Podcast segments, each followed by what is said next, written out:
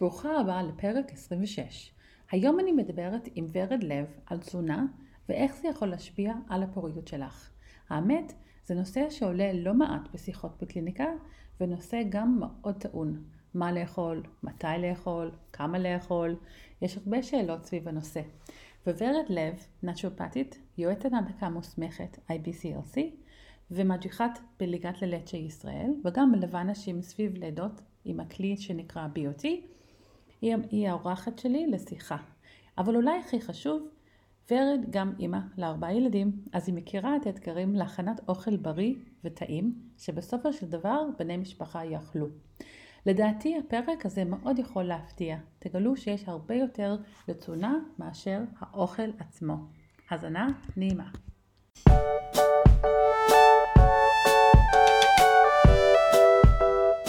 ברוכות הבאות לפודקאסט שישי נשי, המקום לכל מה שקשור לנשים ונשיות.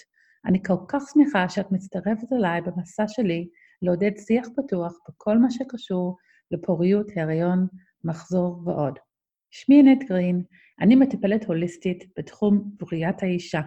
הקליניקה שלי במודיעין, אבל אני גם תומכת בנשים דרך האינטרנט במסע שלהם סביב הווסת, פוריות והריון. אז היום אני מדברת עם ורד לב, נעים מאוד. היי, ענת. אז אה, איך את אוהבת להציג את עצמך כשאת מדברת על, ה, על, על עצמך ועל הנושא הזה? אוקיי, okay, אני בדרך כלל מתחילה מזה שאני אימא לארבעה. אה, בעיניי זה מאוד משמעותי, אה, כי זה...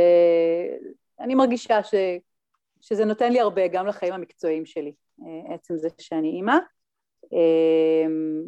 הרבה סקילס שאנחנו מקבלים, מקבלות בתור אה, אימהות ומנהלות משפחה אה, ובית, אה, שאני מרגישה שתורמים גם ליכולת שלי לתקשר עם מטופלות בצורה, בצורה טובה יותר, אני חייבת לומר.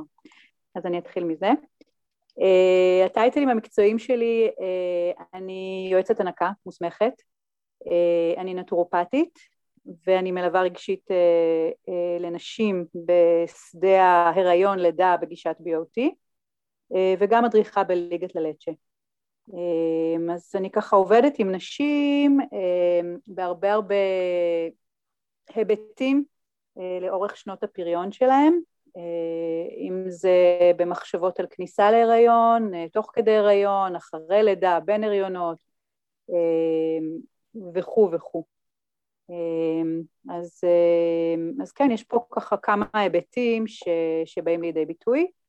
אה, אני עושה את זה גם במפגשים של אחת על אחת, אה, מפגשים, אה, בוא נגיד, מתקופת הקורונה כולם, כולנו התרגלנו לעניין הזום, אני עושה את זה גם עוד לפני כן, כי פשוט אני גרה בדרום הרחוק, אז קצת קשה להגיע אליי, לא בלתי אפשרי, אבל זה פשוט היה יותר נוח לעבוד בזום או בטלפון מרחוק. אני גם מרצה בכל מיני מסגרות של לימודים מקצועיים של תחומי הריון ולידה, בכל מיני, בתחומי העיסוק שלי. אה, אני כותבת כל מיני דברים לאורך השנים, אם זה מאמרים, אם זה בלוג שאני מתחזקת שנקרא מה יש לצהריים ובא לתת מענה לצדדים הפרקטיים של אוכל ביום יום. אה, קבוצות אה, ודפי פייסבוק, ספרים אלקטרוניים בנושא של אה, תזונת פלאו בהיריון ובהנקה, ושותפה בכתיבה של המדריך הישראלי להנקה. אמ, אז ככה אני מרגישה שאני נוגעת בתחומי העניין שלי מכל מיני כיוונים, באמת כדי, כדי להצליח אה, לפגוש אה, את מי שצריכה במקומות שהיא צריכה אותם או בזמנים שהיא צריכה אותם. זה ככה לגבי מה שאני עושה. יפה, אישה עסוקה עם כל כך הרבה תחומים. כן, יודעת, זה כזה מיקס אנד מאץ', לא תמיד זה הרבה עיסוקים, אבל, אבל כן, זה מאפשר, אה, מאפשר לי לבנות, אה, לבנות את הלו"ז שלי בצורה שמתאימה לי ומתאימה לבית ולמשפחה, וגם שומרת על קשר באמת אה, בכל מיני רבדים. יפה. אז בחרנו היום לדבר על הנושא של תזונה ואיך שזה משפיע על הפוריות. ואני יודעת ש, שזה בעצמו הוא נושא עצום וגדול. אבל אני אשמח לשמוע את הגישה שלך, ואולי אנחנו נתחיל מזה, כאילו למה זה חשוב בכלל, התזונה בשנות הפוריות. אוקיי. Okay. אה, אפשר להתחיל מזה ולהגיד שתזונה חשובה באופן כללי, לא רק בשנות הפוריות. Mm-hmm. חשוב לנו לבנות את הגוף שלנו ואת המערכות שלו ואת הרקמות ואת כל התפקוד בצורה הכי טובה שיש. אם נחשוב על אה, כזה building blocks, כאילו מזה בנוי הגוף, כל האבות מזון הגדולים והקטנים יותר ו- ורכיבים כאלה ואחרים שחשובים לתפקוד של כל מערכת, יש לנו כל הזמן מחקרים חדשים שיוצאים ומידע חדש שיוצא שככה מספר לנו למה הרכיב הספציפי הזה חשוב ומה עושה הדבר הזה ואם חסר לנו זה אז מה זה אומר. אז זה באמת דבר מאוד מאוד בסיסי תזונה ואם אנחנו, בגלל שאנחנו באמת מסתכלות בפריזמה של אה, פוריות אז, אז כשאני אה, ניגשת אה, בעצם ליצור חיים אז, אז יש לי הזדמנות בעצם אה, כמו להחליט אה, עם איזה חומרים אני הולכת ליצור אותם, את החיים החדשים האלה.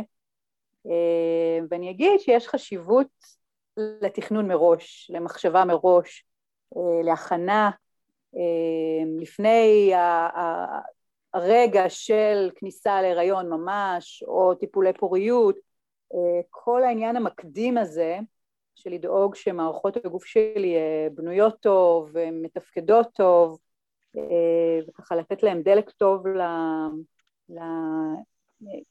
לפעילות השוטפת אה, אז יש ככה יתרון מאוד מאוד משמעותי בלהיכנס לעולם הזה של התזונה עוד לפני שאני מתחילה בכלל עם, עם כל העולם הזה של הריון אפילו. אם יש לי את ה...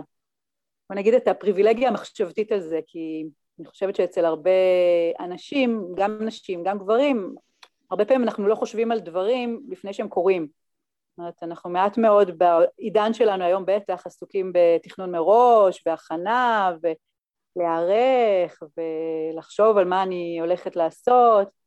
אה, הרבה יותר מתמודדים עם עכשיו, יש לי בעיה, עכשיו, עכשיו אני מוצאת פתרון לבעיה. אה, ואני חושבת שחבל. אפשר בהחלט להיערך לדברים מראש. וכמה זמן מראש לדעתך צריך uh, להתחיל לחשוב על זה? זו שאלה מצוינת. Uh, הייתי אומרת שזה מאוד תלוי. זאת אומרת, אם יש לי את האפשרות, אז הייתי נערכת לזה שנה מראש, כמה חודשים טובים מראש, בכיף. במיוחד אם יש איזה שהן נטיות uh, uh, משפחתיות אה, למחלות או סימפטומים או סינדרומים או דברים שאני סובלת מהם, שאני יודעת אה, אה, מהעבר שלי, במיוחד אם זה דברים שקשורים למערכת הורמונלית או למערכת רבייה באיזשהו אופן, או אם יש לי סיפורים במשפחה של אחותי היה קושי בכניסה להיריון, שאימא שלי התמודדה עם כל מיני אתגרים, סבתא, כל מיני דברים כאלה שקיימים ברקע, אז, אז יהיה מעולה לעשות הכנה טובה אה, בטח אם יש אה, סיפורים של משקל, של סוכרת או טרום סוכרת אה, וכל מיני דברים כאלה שאנחנו סוחבים איתנו. אז, אז שוב, כמה זמן שיש זה מצוין, וכשהדבר הזה עולה בראש, האופציה הזאת נפתחת בראש, אז זה מעולה אז פשוט להתחיל. ואולי אני אוסיף משהו, אני, אני מסכימה איתך, כאילו, אם יש כמה שיותר זמן מראש לתכנן ולעשות שינויים uh, טובים uh, בתזונה, זה מבורך, אבל אפילו למישהי שאומרת, כאילו, חודש הבא אני רוצה להיכנס להריון, או עכשיו אני כבר רוצה להיכנס להריון, זה לא מאוחר מדי, כאילו, כל שינוי שאנחנו נעשה הוא לטובתנו עכשיו בהריון, וגם אנחנו אף פעם לא יודעים כמה זמן התהליך הזה של כניסה להריון הוא ייקח.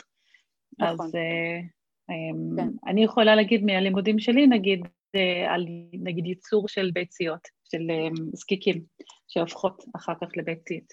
אז um, זה לוקח שלושה חודשים.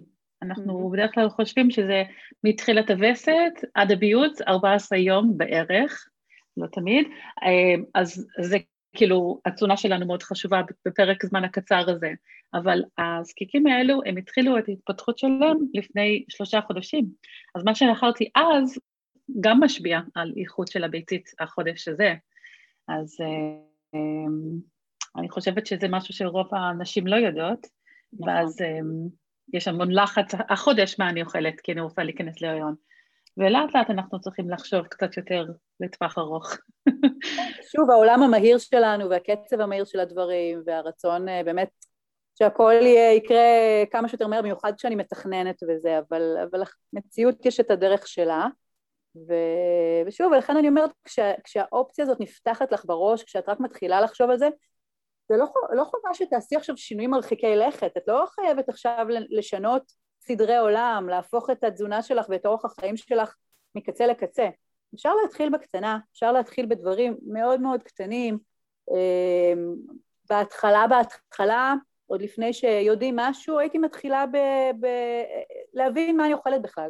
לקרוא רשימות רכיבים על האוכל, על האריזות שאני קונה. זאת אומרת, מה יש שם? איזה דברים מכיל? והאם אני מזהה את כל הדברים האלה בכלל? יש לי כל מיני חומצות, כל מיני דברים שכאילו שמות של... זה בכלל צריך להיות בגוף שלי? אה, מה ההשפעה של זה עליי? זאת אומרת, להתחיל לקרוא ולשאול את עצמי שאלות. ולהשתמש בגוגל, כי אנחנו יודעות לעשות את זה, ולראות מה זה החומר הזה והזה שיש לי בלחם, מה זה החומר הזה שיש לי בחטיף, אה, האם אני בכלל צריכה לאכול את הדברים האלה שהם ארוזים ועם רשימות רכיבים? אולי אני יכולה לאכול, אה, לעבור לאכול אוכל שהוא יותר קרוב לחומרי הגלם שלו, בוא נגיד. שהוא לא עם קיצורי דרך, שאומרים גם תוספים וכל מיני, וכל מיני חומרים שנכנסים לי ככה בדלת האחורית. האם אני יודעת להזין את עצמי ואת המשפחה שלי מאוכל שהוא בסיסי, מחומרי גלם? ירקות, פירות, בשר, ביצים, אה, דגנים, קטניות, שמנים, אגוזים, זאת אומרת, מה עושים עם כל הדבר הזה? אה, אז, אז זה באמת לימוד שאפשר לעשות אותו והוא יכול לקחת זמן, אפשר להיעזר, ב... פה עידן השפע מאוד עוזר לנו עם תוכניות בישול, עם בלוגים, עם אינסטגרם, עם פינטרסט, כאילו אני יכולה לראות את כל הדברים וליישם אותם מאוד מהר. קניתי, נגיד אתגרתי את עצמי לקנות ירק חדש שאף פעם לא הכנתי, ואני די מהר יכולה להסתכל ולקרוא כל מיני מתכונים ולקבל רעיון של מה לעשות עם הדבר הזה, ולנסות, פשוט לנסות, ולראות איך זה. אז אחרי שמתחילים להתעניין במה שאנחנו אוכלים, ואולי uh, יש דברים שאנחנו פחות רוצים להכניס אחר כך uh, לבית ולפה, מה הצד הבא לדעתך לשיפור בתזונה או שינוי? הצעד הבא יהיה לעבור באומץ על ארונות המטבח שלי, על המקרר שלי, ולהסתכל, אני אומרת באומץ כי יש לנו הרבה הרגלים, כאלה שהבאנו מהבית או אספנו בדרך מכל מיני מקומות, כל מיני קיצורי דרך כאלה שבגלל שאין לי הרבה זמן להכין, אני לא טובה בזה, אנחנו רק שניים בבית, מה אני לא צריכה לבשל הרבה רק אם אנחנו שניים, או הילד, אם יש ילד או שניים, אולי הם אוכלים במסגרת ואז במה אני אבשל, אמ, אז, אז באומץ זה אומר לוותר על כל מיני דברים שאני מבינה שהם פחות טובים לי ולמשפחה שלי, ולראות אה, אם הם נורא חשובים אז אולי יש להם תחליפים אה, אה, בריאים יותר, מזינים יותר, ואפשר ללמוד להשתמש בהם, ואולי אפשר לוותר עליהם לגמרי, אולי אני בכלל לא צריכה אותם. ואז לראות אם אני יכולה להחליף את כל הדברים האלה באמת בחומרי גלם, במזון שקרוב למקור שלו ככל האפשר, ולנסות לבנות לי איזה לו"ז, איזה סדר יום, איזה אופציות ככה לארוחות. אה, אפשר לעשות את זה לבד, או בליווי של אה, אשת מקצוע בתחום של התזונה, כל אחת ומה שהיא מתחברת אליה, תחום התזונה הקלינית, יש תחום הנטורופתיה והתזונה הטבעית, אפשר לעשות גם דברים לבד, זאת אומרת מי שיש לה באמת קצת נטייה לזה, יכולה להסתכל ולא לא, לא תמיד חייבים ליווי, אבל לפעמים זה עוזר, זה נותן כזה זריקה על המים עם תמיכה, עם ליווי, עם החזקה קצת, עם רעיונות וכיוונים, אה, יש ספרים, זאת אומרת, בוא נגיד, העולם מלא בידע, אם אני רק פותחת רגע את העיניים לכיוון מסוים, אני אמצא שם המון ידע. אה, אפשר למצוא אה, בלוגרים או בלוגריות שאתן אוהבות ולהתחיל לעקוב אחריהם פשוט ולקבל מהם השראה או להצטרף לכל מיני קבוצות פייסבוק. לי יש קבוצה שנקראת המטבח הפתוח של ורד לב, אתן מוזמנות להצטרף, אה, יש שם הרבה דיונים בנושא של אה, ממתכונים אה, בסיסיים, איך מכינים את זה ואת זה, ודיונים שקשורים בתזונה ובבריאות ובאורח חיים. אז, אז אז זה באמת ככה הזדמנות למצוא, להתחבר לאיזשהו תדר, איזושהי קהילה, איזושהי קבוצה של אנשים שהולכים בכיוון מסוים שאולי יכול להתאים לי. מה שאני שמתי לב עם מטופלות שלי, ש... וגם על עצמי אני יכולה להגיד, שלפעמים יש ריבוי ידע בנושא של תזונה, mm-hmm. והרבה פעמים מה שאחד אומר, הוא סותר את מה שהשני אומר. נכון, אז בכל תחום, לא? בימינו. בכל תחום, בכל תחום, אבל בתזונה אני חושבת שזה יותר, אה, עוד יותר רואים את זה. נגיד יש את כל האנשים שהולכות לכיוון של טבעונות, ואז כן. יש את כאלה שהולכים יותר לפלאו, ואולי את רוצה להסביר מה זה בכלל, mm-hmm. למי שלא מבין. אה, כן, אני מתעסקת הרבה, לא רק, אבל אה, מתעסקת הרבה ב... נגיד עשר, קצת יותר מעשר שנים כבר בכל התחום של תזונה דלת פחמימות. שפליאו זה חלק ממנה, יש כאלה שמכירים את התזונה הקטוגנית, יש כאלה שמכירות את ה GAPS או את ה... את הפרוטוקול האוטואימוני, ויש המון המון אה, בתוך העולם הזה של דל פחמימה, הרבה תחומים, הרבה שיטות וגישות שמתאימות לכל מיני מצבים. חלק מהם זה אורח חיים בסיסי, שאפשר, לא, לא צריך לחלות במשהו או, או לסבול ממשהו כדי, כדי לבחור בזה, וחלק מושך אנשים באמת סביב, אם זה סוכרת, אם זה בעיות הורמונליות כאלה ואחרות, בלוטת תריס, אה, הרבה פעמים באמת עניינים של, שקשורים לטיפולי פוריות, אה, שגורמים לנשים אה, לעשות באמת איזשהו חיפוש בנושא התזונתי ומגיעות לתחום של הדל פחמימה, כי זה תחום שבאמת מציע תזונה שהיא נקייה, דלה בסוכר ובטח בכל החומרים שהם לא באמת אוכל אלא כל מיני תוספים למיניהם. ויש לזה ערך מאוד מאוד משמעותי על הפעילות של מערכת ההורמונלית שלנו וכל מה שקשור ברבייה משחלות פוליציסטיות לבעיות של בלוטת תריס, לכל מיני אי סדירויות של מחזור, גם דברים שאין להם שם, אה, אה, אז באמת תזונה דלת פחמימות יכולה מאוד מאוד להיטיב. אה, כמובן שעוד אחד המוקדי המשיכה זה עניין של משקל, תזונת דלת פחמימות מאוד יכולה לעזור לירידה במשקל ולתמיכה וככה שמירה על משקל קבוע לאורך זמן כשמגיעים למשקל היעד. אה, שזה גם כן משהו שיכול להשפיע על פוריות, אנחנו יודעות, אה, משקל. אה, אז כן, אז אלה גם כן דברים שבאמת אפשר לחפש אותם. אני מסכימה לגבי העניין הזה של ריבוע, ריבוי המידע, בגלל זה אני אומרת שווה לבדוק. זאת אומרת, גם לבדוק ולחפש מישהו, אחד, שניים, שלושה, שמעניין אתכם מה שהם כותבים, אומרים, מדברים, עושים, ולעקוב אחריהם לתקופה. ועוד דבר שחשוב לבדוק זה מה ההשפעה של זה על הגוף שלי. ממש לנסות את זה על הגוף mm. ולראות מה הגוף אומר, מה הוא מדבר. זאת אומרת, יכול להיות שאני מתחברת מאוד ברעיון לטבעונות, אבל הגוף שלי לא שם. הגוף שלי רעב כל הזמן כשאני בטבעונות, מחפש מה לאכול, craving לבשר או לחלבונים מהחי, ו... וצריך למצוא דרך ליישב את הפערים האלה בתוכי. אמ, זה משהו שהוא, זאת אומרת, אני יכולה להגיד שיש לי מטופלים ומטופלות, שזה ממש תהליך שאנחנו עושים, באמת תקשורת בתוך המקום הזה ביני לביני, שהראש רוצה משהו אחד, הגוף רוצה משהו אחר, איך אני, איך אני פותרת את זה בשבילי? עכשיו, זה יכול להשתנות בין תקופות. אה, לפחות, לפעמים יהיו תקופות שבהן ברור לי שאני צריכה להקשיב יותר לגוף, ולפעמים יש תקופות שאני יכולה לשחרר ולהקשיב יותר למוח.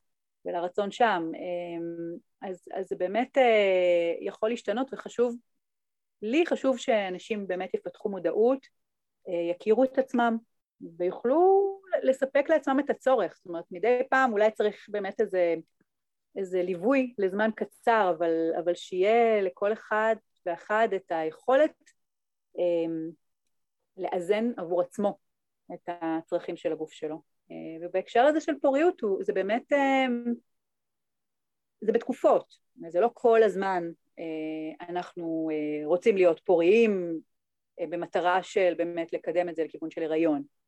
אז לפעמים בתקופות של באמת יותר פוקוס על פוריות, אם זה בכוונה להיכנס להריון ואם זה בתמיכה בתהליכים של באמת של פריון, אז נכון לשלב שם גם כן עבודה תזונתית יותר מדויקת, שמנקה רעשים מהרקע ואולי נותנת בוסטים של כל מיני רכיבים תזונתיים כאלה ואחרים שיכולים לתמוך בפוריות. זה לא חייב להיות forever. כאילו. Mm. אז אם אני מבינה אותך נכון, את אומרת שאולי אין באמת אה, תפריט אחד שהוא מתאים לכל אחד. נכון. וכל אחד צריכה לעשות את הניסיון לראות מה מתאים לגוף שלה. נכון, אני חושבת שזה נכון. וגם זה משהו שיכול להשתנות. כן, במיוחד שאנחנו... כן.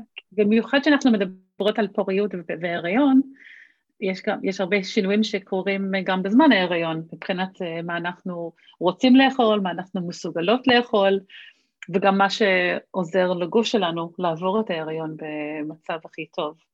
לגמרי, אה, לגמרי, כן. כן, כן אז... יש, אה, אני יכולה רק דוגמה אחת של באמת מטופלת שעשיתי את התהליך של, יש ככה דוגמה שעולה לי לראש, אז עשינו תהליך באמת של דל פחמימה והיא ככה אה, יש שלב כזה של גמילה מהסוכר, מהמתוק, מהפחמימות, שעוברים אותו, והוא לא פשוט לכולם, וזה באמת, היא עברה את זה, וככה עברה את זה מאוד יפה, אני חושבת שהמטרה הייתה ירידה במשקל ואיזון הורמונלי, והיה שם ברקע שמתישהו היא תרצה להיכנס להיריון, ואז כשהיא נכנסה להיריון, אה, כבר היה אחרי שסיימנו לעבוד וזה, היא, היא כתבה לי שהיא לא מסוגלת להחזיק את ה... היא נכנסה להיריון, כאילו, הייתה במצב טוב, היא לא מסוגלת להחזיק את התוכנית התזונתית שהיא עבדה איתה קודם, זה פשוט לא עבד. היא התחלת הריון, והגוף רוצה את מה שהוא רוצה, ושוב, יש פה פער לגשר עליו, זאת אומרת, אני יודעת שטוב לי משהו מסוים, אבל אני לא מסוגלת, כי אני בתחילת הריון והגוף משתולל. אז, אה, אז, אז פה צריך באמת לראות איך, איך עוברים את זה בשלום, ולא ולא ככה להיות קשות עם עצמנו ולהיות צלחניות, להבין שמדובר על תקופה ושזה יחלוף ודברים ישתנו, כן, השינוי הזה הוא חשוב להבין אותו, אני חושבת. כן, וגם יש את המורכבות שאוכל הוא לא רק, אנחנו לא אוכלים רק בשביל התזונה. נכון. יש מה, מה שאנחנו מקבלים מהאוכל. נכון. נכון. אז איך את מתייחסת לזה שאת אה, עובדת עם מישהי ומנסה לעזור לה להגיע ליעד אמ, אנחנו בונות את זה לאט לאט בקצב שלה, בקצב שנכון לה. אני יכולה להגיד שיש הרבה נשים שמגיעות עם היסטוריה של דיאטות ושל תוכניות ושל אה, גישות כאלה ואחרות, אה, והרבה מהן כבר יש בהן משהו שהוא כבר קצת שרוט מהבחינה הזאת של תוכנית כזאת, תוכנית אחרת ועוד תוכנית ועוד שינוי. צריך מאוד לעשות את הדברים לאט, אה, ולי מאוד חשוב שהדברים יהיו פרקטיים, בגלל זה גם הבלוג מאוד חשוב לי, אה, ש, שאני אוכל להראות לאנשים שאפשר לעשות את הדברים גם בצורה פרקטית. זאת אומרת, אני מדברת איתם על, את יודעת, לסדר ארוחות, אבל בואי נראה איך באמת זה נראה ביום-יום שלך. איך את בסדר היום שלך יכולה להכניס אוכל שהוא מזין בשבילך, שבאמת יהיה לך מתאים ופרקטי להכין אותו. לא רק ברעיון וכתוב על הנייר, אלא באמת לראות מה את עושה בארוחת בוקר, מה בצהריים, מה בערב, או אם את אוכלת שתי ארוחות ביום, שזה מאוד נפוץ בתוכניות של דל פחמימה, כי אין רעב יותר מדי, אה, אה, בגלל שאוכלים אה, יותר שומנים, פחות פחמימות, אז, אז גם הרעב והשובע משתנים. גם זה, כמו שאמרת, אנחנו לא אוכלים רק בשביל רק בשביל הצורך התזונתי, אז, אז קודם כל ללמוד להכיר את המנגנונים האלה של הרעב והשובע בגוף שלי, להתחבר אליהם. זה מדהים עד כמה אנשים לא מרגישים בכלל תחושות של רעב או שובע, ממש, ביום-יום, לא יודעים מתי הם רעבים, אמ, אלא אוכלים לפי תכתיבים, לפי לוח זמנים, מתי בעבודה, יוצאים כולם לאכול, לא משנה אם אני רעבה או לא, אני אוכלת. וזה אחד הדברים הבסיסיים ש, שחשוב לי להתחבר אליהם עם כל מטופל ומטופלת, אה, לזהות, ללמוד לזהות את מנגנוני, ממש את התחושות של הרעב, ממש כמו תינוק, אה, אנחנו מכירות מעולם ההנקה, נט, את ואני, ממש כמו תינוק וסימני רעב אה, שתינוק מסמן ואנחנו יודעות שנכון להציע לו הנקה, אותו דבר גם כשאנחנו אנשים בוגרים. הדבר הנכון לאכול כשאני רעבה באמת, כשמתעוררות אצלי תחושות הרעב. עכשיו, מה זה אומר תחושות רעב?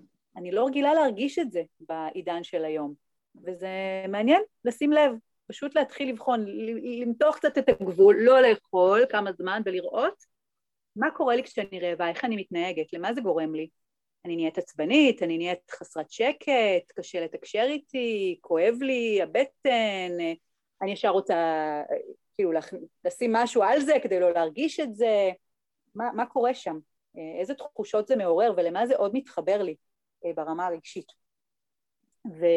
וכנ"ל בצד השני, בשובע. מתי אני שבעה ללמוד לזהות את השובע, שזה גם כן לא מובן מאליו, אנחנו רגילים mm. אה, אה, לסיים מהצלחת, כי לא משאירים אוכל ולא זורקים אוכל, או זה נורא טעים אז אני רוצה לאכול עוד, אבל מתי אני עושה עצירה ובודקת עם הגוף שלי אם הוא שבע, אם הספיק לו. אה, יכול להיות שנשאר להיות בצלחת, אבל אני שבעה כבר, אז מה אני עושה עם זה? אה, אז זה ככה משהו מאוד מאוד בסיסי אה, להתחבר אליו, ודרכו יש שם הרבה אינפורמציה שאפשר לקבל על המשך התהליך. ואז באמת, שוב, להתחבר למקום הפרקטי של איך נראים הימים שלי, יש מטופלים למשל שאנחנו בונים אה, שני סטים, או שהם מבינים שהם צריכים לבנות שני סטים של, אה, של לוז לארוחות, כי יש להם ימים כאלה וימים כאלה, ימים שהם יותר בבית וימים שהם יותר עובדים בחוץ. אז איך, זה, זה ימים שנראים אחרת, או אנשים שהם, יש ימים שהם יותר עושים ספורט, ויש ימים שהם פחות עושים ספורט, אז זה דברים שצריך להתאים אותם באמת לאדם ולאורח החיים שלו. אמ, ואני רוצה להגיד שההתייחסות שלי היא לא רק לתזונה, זאת אומרת, התזונה היא מאוד חשובה ומאוד בסיסית, אבל אני אסתכל גם על שינה, על איכות השינה של אותו אדם, כמות של שעות שינה, כמה שינה באמת אמ, מספקת מבחינת זה שאני לא מתעוררת עייפה ואני לא צוברת עייפות לאורך היום.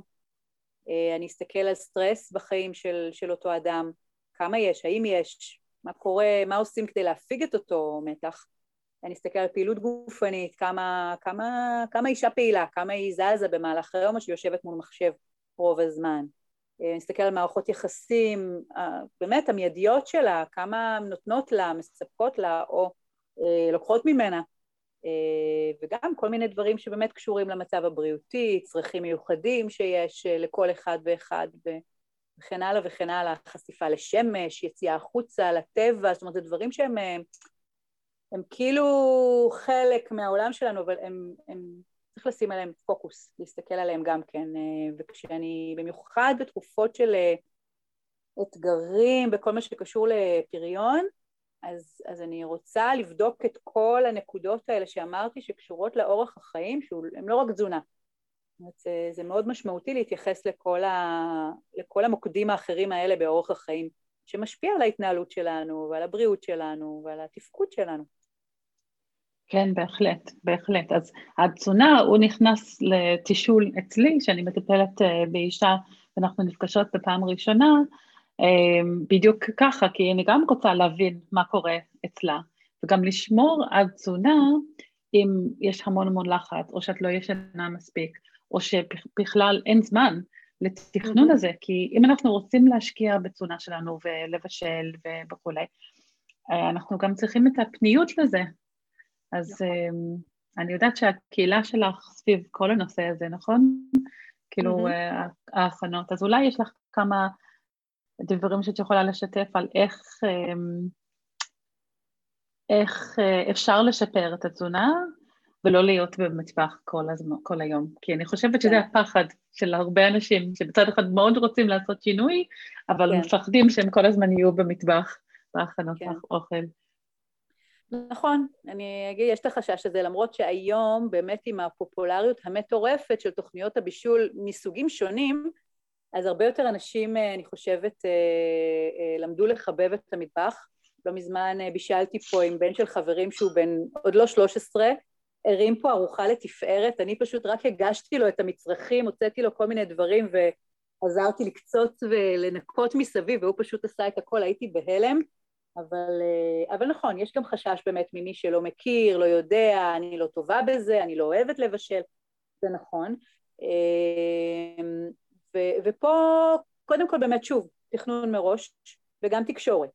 אה, לתקשר את זה עם בן או בת הזוג, אה, עם הילדים, ולהבין האם יש דברים שאפשר לעשות ביחד בתוך הבית. אמ, ולערב עוד אנשים, זאת אומרת שזה לא יהיה רק עליי, באופן מסורתי כאילו האימא היא זאת שמבשלת, וואלה לא בכל הבתים, אוקיי? אז, אז, אז קודם כל לראות את זה. אה, אם אני יכולה לקבל פה עזרה, נגיד יש דברים שבעלי יודע לעשות ממש טוב, אז הוא לוקח אותם על עצמו ועושה, או, ש, או שאנחנו עושים את זה ביחד, מפנים זמן, שזה גם אחלה זמן זוגי, אה, או משפחתי. אה, אפשר להחליט על יום בישול אחד בשבוע, או שני ימי בישול בשבוע, שבהם אני פשוט עושה הרבה דברים. חלק יהיו ממש לאכילה היום מחר, וחלק ייכנסו למקפיא, ויהיה לי קל להפשיר אותם.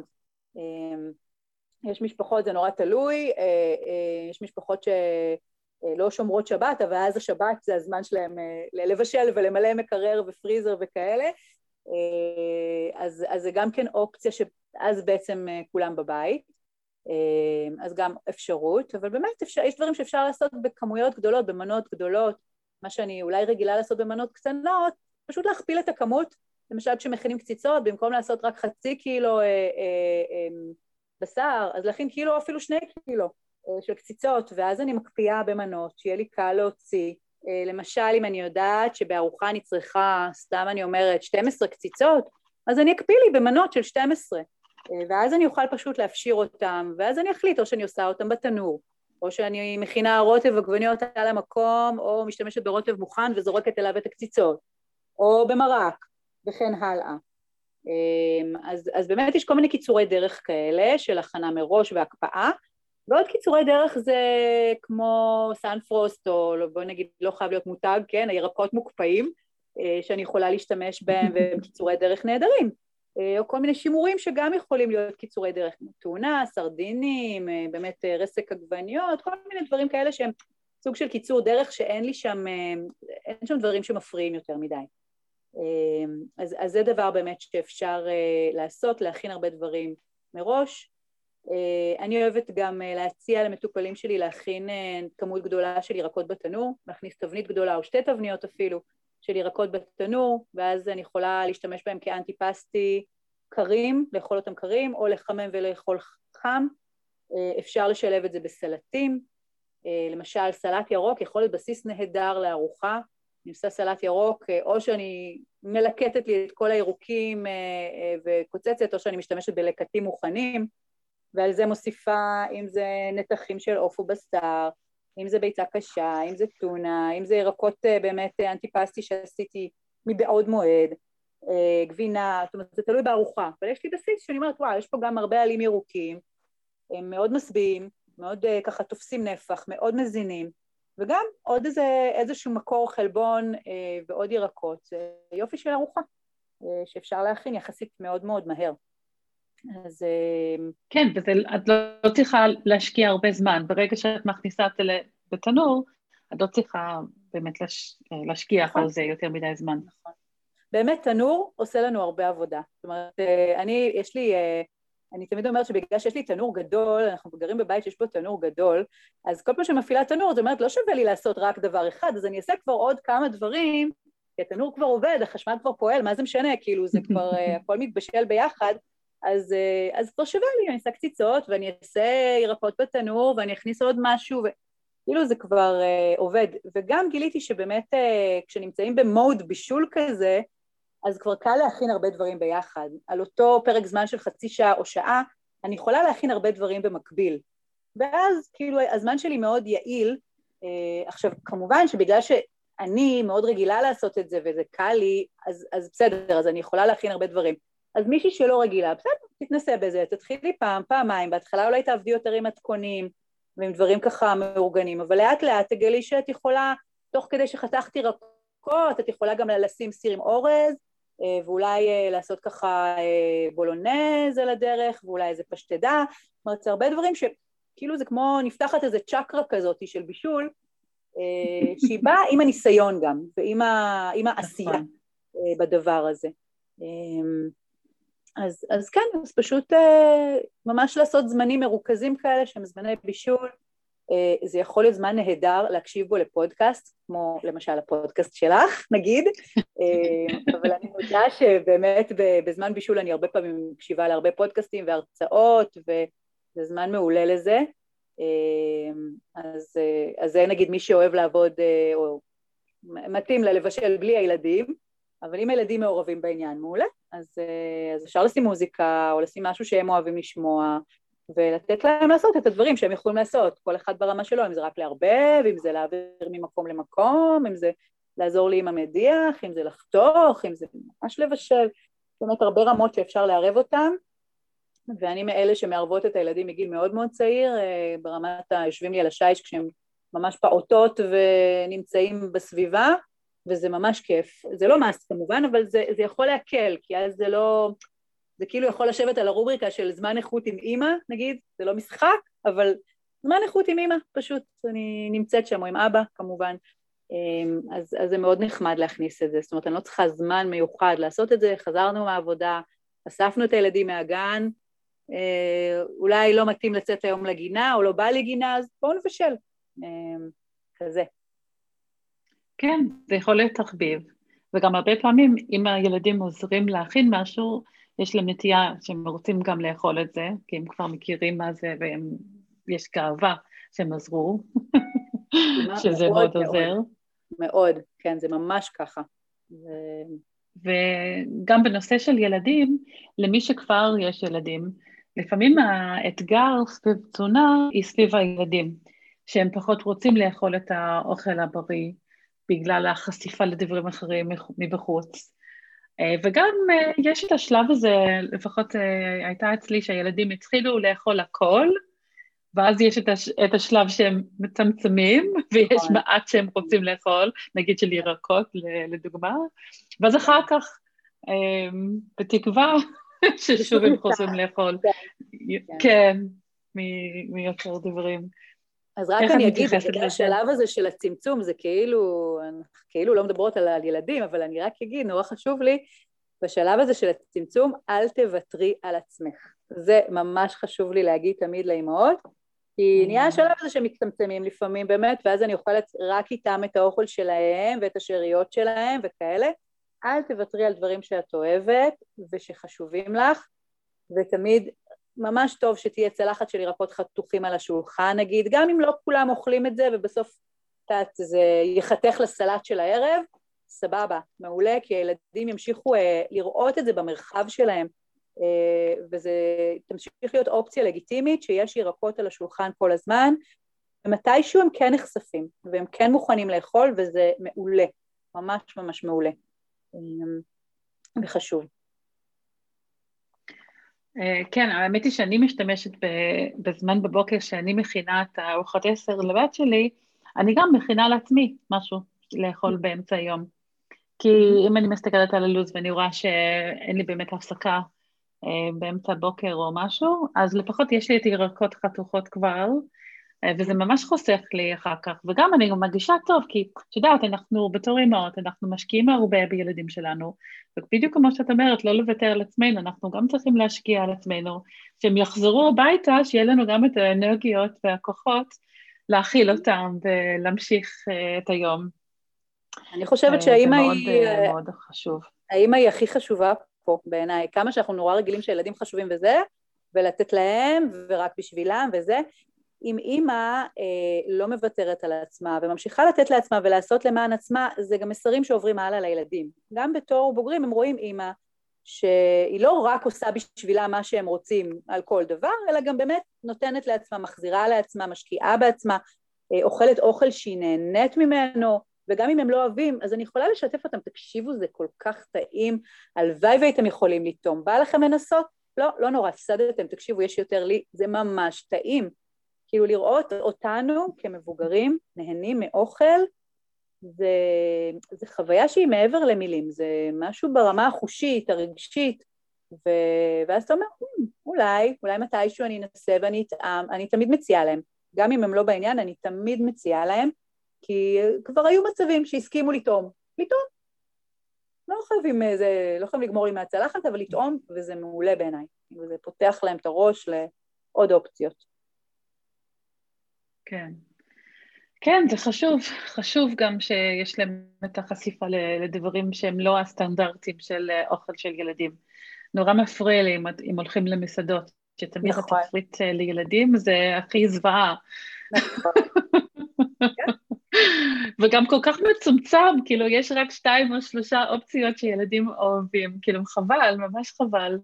לגמרי. אמ, אמ, אוקיי, אז אמ, דיברנו על דברים באופן כללי, עם המיקוד יותר לכיוון של אישה, של נשים, אבל את עובדת עם אה, גברים? אני עובדת גם עם גברים, בטח. כן, כן, אני לא, אין לי... זאת אומרת, אין לי טייפקאסט uh, אחד של מטופלים, uh, אני עובדת בעיקר עם נשים, אבל לא רק, גם עם גברים וגם, אני אגיד, גם עם משפחות. זאת אומרת, אני הרבה פעמים גם עושה ליווי משפחתי, ואז אני אפגוש את האבא, את האימא, את הילדים. Uh, לפעמים זה יהיה כולם ביחד, לפעמים זה יהיה קצת שיחות אישיות, זה תלוי בגיל, מי יכול להיות איתי בקשר לבד, מי צריך את התיווך של ההורים, uh, לפעמים ההורים באים בגלל הילד, אבל בעצם אני צריכה בעיקר לעבוד איתם, אז, uh, אז כן, זה מאוד משתנה. אוקיי, okay, ואני שואלת כי um, לפעמים, um, לא, כאילו, הם אומרים ששליש מהבעיות של פוריות זה אצל אישה, שליש אצל כן. הגבר, ושליש גם בגבר וגם אצל האישה. כן. זה אומר שבשני של המקרים הגבר מעורב, אבל כן. כל היחס והמיקוד זה על האישה. כן. אמ, ואני יודעת שתזונה יכולה באמת לשפר את המצב של הפוריות אצל גבר. Mm-hmm.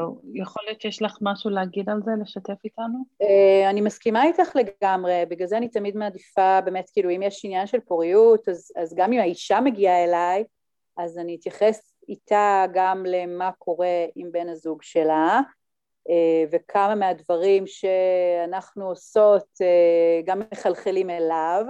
אמ, בהרבה מהמקרים, את יודעת, האכילה היא ביחד בבית, אז, אז ממילא אם עושים איזשהו שינוי, אה, השינוי הרבה פעמים באמת זולג לשני הצדדים.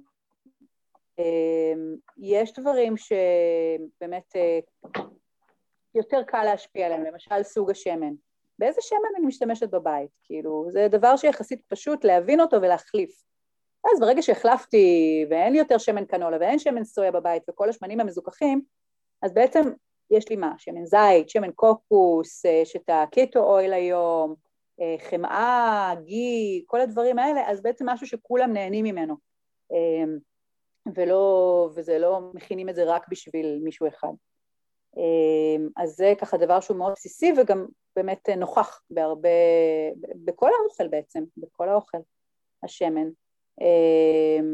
אז, אז זה דבר שאפשר לעשות, גם נושא שבאמת היחס לפחמימות, אה, רכיבים תזונתיים ספציפיים, למשל כמו חומצות שומן חיוניות מסוג אומגה 3. אם העניין פה הוא פוריות, ואנחנו יודעים שיש באמת מעורבות של הגבר, או לא יודעים אה, על איזה רקע, אז אה, נטילה משותפת של אומגה 3 יכולה להיות אה, נהדרת לשני הצדדים. אה, וכמובן בדיקות דם, לראות מה קורה, מה קורה אצל כולם, אה, אה, אצל אצל שני הצדדים ברמה של ויטמין D, B12, מה קורה עם סוכר, מה קורה עם מערכת הורמונלית, בלוטת תריס, זה דברים שאפשר להתייחס אליהם באמת משני הצדדים. אמ, אמ, אני אגיד שבדרך כלל הנשים הם אלה שבאות באמת לטיפול, בהקשרים של בעיות אה, פוריות, בוא נגיד. אמ, כן. אז, אז כאילו הן נושאות את המסר, בוא נגיד. כן, כן uh, טוב, לפעמים הם יכולים להחליט לעשות שינוי ולחזור הביתה ולעשות את השינוי, uh, כמו שאת אומרת, כאילו, לעצמם, אבל גם uh, לבן זוג, וזה יכול לעשות השפעה ממש mm-hmm. טובה. מאוד, כן, זה מחלחל, ואני רואה גם יש תקוף, יש, כן, יש לי מצבים שבהם האישה התחילה טיפול ואחר כך גם הגבר הגיע, או מצבים שאני שומעת דרך האישה גם על התגובות של הגבר, אז, אז כן. בהחלט אפשרי, וכדאי גם, אני ממש מעודדת את זה, שבאמת יהיה שיח ברמת המשפחה, גם שוב אם יש גם ילדים וזה, אז בטח, כי זה גם, זה גם מאוד תומך, כאילו לעשות שינוי לבד זה יותר קשה. זאת אומרת, הרבה יותר קל אם יש לי תמיכה אה, משפחתית בדבר הזה, אם אנחנו עושים את זה ביחד, גם אם הם לא און בורד איתי על כל הדברים, ועל, ועל השולחן של הארוחה יהיו גם דברים שהם פחות מתאימים לי והם אוכלים, אבל עדיין עצם זה שהם יודעים שאני מתעסקת בזה ואני עושה איזשהו מאמץ ותזונה זה דבר שחשוב לי אז יעלו שאלות ויהיו דיונים ונחשוב על זה ביחד וזה זה, זה יכול מאוד לתת תמיכה אה, כמו שחוסר מעורבות יכול מאוד להיות בעיה מבחינת תמיכה. כאילו אם אין, אם אין מעורבות באופן מוצהר אז זה נכון. מאוד יכול להפריע. אני עושה את זה רק בשביל עצמי, כולם אוכלים כרגיל ובוחרים את כל הג'אנק ורק אני משנה ורק אני זה. בעייתי, אנחנו צריכים, צריכים איזה קהילת התייחסות, כאילו, mm-hmm. שאפשר ללכת איתם דרך. כן, וגם שמי שעושה את השינוי, שהיא לא תרגיש שהיא בעונש, כי הרבה פעמים זה מה שקורה סביב האוכל. אם, אם בוחרים לעשות איזשהו שינוי, יש המון המון תחושות של ויתור, של עונש, רק אני לא יכולה לאכול את זה.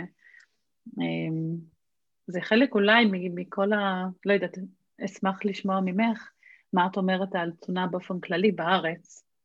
אמ, כי אני יודעת ש... אמ, כן. לא, אני אומרת, זה, זה באמת משתנה ממשפחה למשפחה. תראי, בארץ, ביחס נגיד לארצות הברית, אוכלים פה הרבה יותר פירות וירקות, כאילו, אבל עדיין יש פה גם הרבה ג'אנק, כי אנחנו הולכים אחרי האמריקאים בהרבה דברים שקשורים בפחמימות ואוכל מעובד, כן? אמ, וביחס לאירופאים, נגיד, אז אנחנו אוכלים הרבה יותר מעובד. אה, אה, אבל שוב, כל העולם משתנה מההיבט הזה, אנחנו נהיים הרבה יותר גלובליים, מושפעים מאותן פרסומות ואותם... אה, תאגידי ענק שמשפיעים על כל העולם לאט לאט, אז עכשיו, אה, אני חושבת שדבר שמאוד יכול לעזור זה באמת לקחת אחריות ולהגיד אוקיי, אני, חשוב לי לעשות שינוי, אני מבינה למה אני רוצה לעשות את השינוי ולמה הוא טוב לי, מה אני צריכה בשביל זה? ולמשל אה, תמיכה באמת משפחתית, אפילו משפחה מורחבת, אם אני מוזמנת לארוחה, אנחנו הולכים לסעודת חג, אז להביא איתי משהו, לקחת עליי להביא איזושהי מנה, שאני יודעת שזאת המנה שאני אוכל לאכול ממנה בכיף. זאת אומרת, תהיה לי את המנה הזאת, ואולי יהיה לי איזה סלט, ואני לא אהיה רעבה. אולי לא יהיה לי את כל השפע של המנות שיש בארוחה, כי אני לא אוכל מזה או מזה, ואם יש לי תקשורת טובה עם בעלת הבית, אז אני יכולה לבקש, אולי לשאול אם היא שמה סוכר ברוטב למשל, או אם היא שמה קמח פה, או כל מיני דברים שאם זאת חברה, או זה אימא, או זה אחות, או זה מישהי שיש לי שיחה טובה איתה, אז אין סיבה שהיא לא תרצה לתמוך בי. כאילו, זה משהו שהוא, נגיד אימא שלי למדה לעשות אה, פשטדות ולביבות וקציצות בלי פירורי לחם.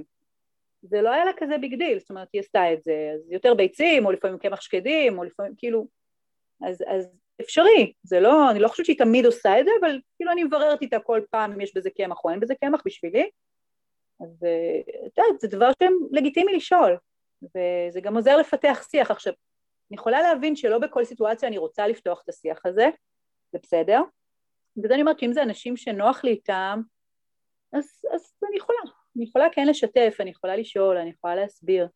אמ, כשאני עושה שינוי, לא חייבים לדבר על טיפולי פוריות וכאלה, אפשר להגיד, לדבר על שינוי תזונתי, שינוי באורח חיים, אני רוצה להרגיש טוב יותר, להיות בריאה יותר וכו' וכו'. אה, אפשר להציג את זה בהרבה דרכים. חושבת שזה דבר שמשותף להרבה אנשים, הרבה אנשים רוצים אה, לאכול טוב יותר, להרגיש טוב יותר, שיהיו רמות אנרגיה טובות, ש, שיהיה לי מוטיבציה לעשות דברים, שלא יהיה לי נפילות אנרגיה אה, כאלה אחרי ארוחה, זה דברים שהרבה אנשים יכולים להתחבר אליהם.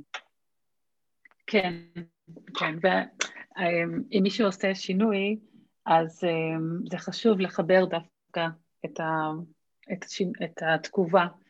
נגיד, אם אנחנו רוצים להיכנס להריון או, או אנחנו רוצים לשפר את החוויה של הווסת והפוריות, זה משהו שקורה לעיתים כאילו פעם בחודש, או אולי סביב הביוץ וגם סביב הווסת.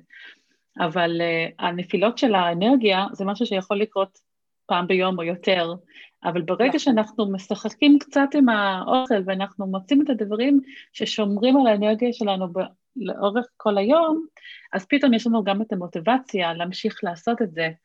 אמ, לפחות זה מה שאני מצאתי על עצמי ואת השינויים שאני עשיתי. אמ, ברגע שאני הגשתי יותר טוב, זה, זה היה לי הרבה יותר קל לשמור על זה.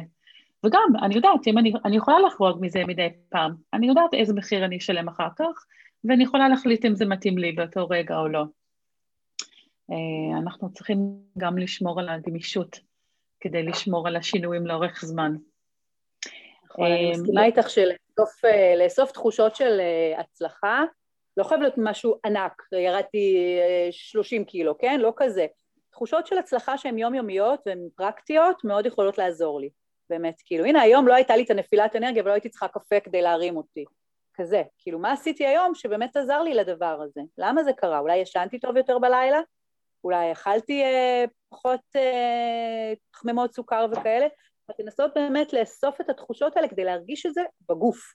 ואז קל לי באמת לקחת את זה ליום הבא וליום הבא, וכן הלאה. אוקיי, okay, אז uh, יש לך מילה שאת, או משפט שאת רוצה לסיים איתו, ואחר כך אנחנו נשמור uh, איך אפשר ליצור איתך קשר. אוקיי. Okay. Uh, כן.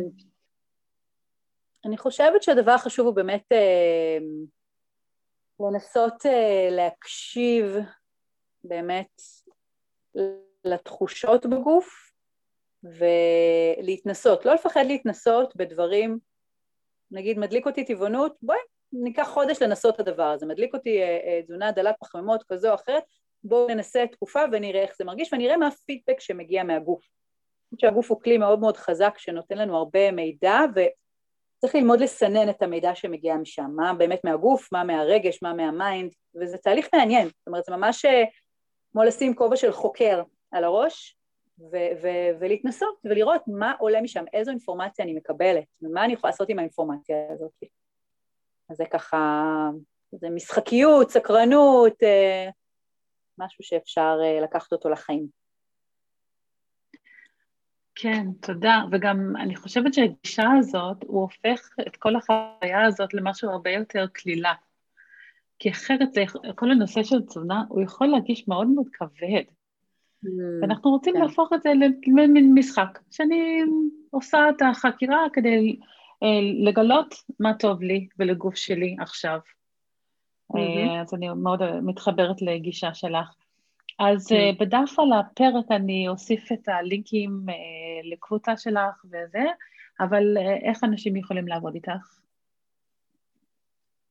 אמ, אז באמת יכולים ליצור איתי קשר, יש את הבלוג שנקרא מה יש לצהריים, יש שם הרבה הרבה אינפורמציה, המון המון מתכונים, הבלוג הזה הוא מ-2011, אמ, יש שם באמת המון מידע, יש בפייסבוק, יש, לה, יש לבלוג גם דף בפייסבוק ויש קבוצה שנקראת המטבח הפתוח של ורד לב, דרך אלה אפשר למצוא את הטלפון שלי, את המייל שלי מאוד מאוד בקלות, פייסבוק, אפשר ליצור איתי באינסטגרם, באמת, אה, בכל המדיות האפשריות, אה, גם בגוגל, די קל למצוא אותי. אמ, אז, אה, אז זהו, ויש גם באמת את הספרים האלקטרוניים, אמ, אחד על תזונת פלאו בהיריון ואחד על תזונת פלאו בהנקה, מי שהנושאים האלה רלוונטיים לה יכולה פשוט לקרוא ככה במקום uh, להיפגש וזה, יש שם מידע שהוא כמובן כללי, הוא לא פרטני, אבל, אבל הוא נותן התחלה מאוד מאוד טובה לכל הדבר הזה, אז אפשר להתחיל גם משם. אוקיי, okay, מעולה. תודה רבה, ורד. טוב, תודה. תודה רבה שהצטרפת אליי היום. יש לי שתי בקשות קטנות. אשמח אם תלחצי על הכפתור subscribe כדי לקבל כל פרק חדש של שישי נשי שיוצא, ותשלחי את הפרק לחברה או קרובת משפחה שיכולה ליהנות מזה. תודה רבה ואני מקווה שתצטרפי אליי בפרק הבא של שישי נשי.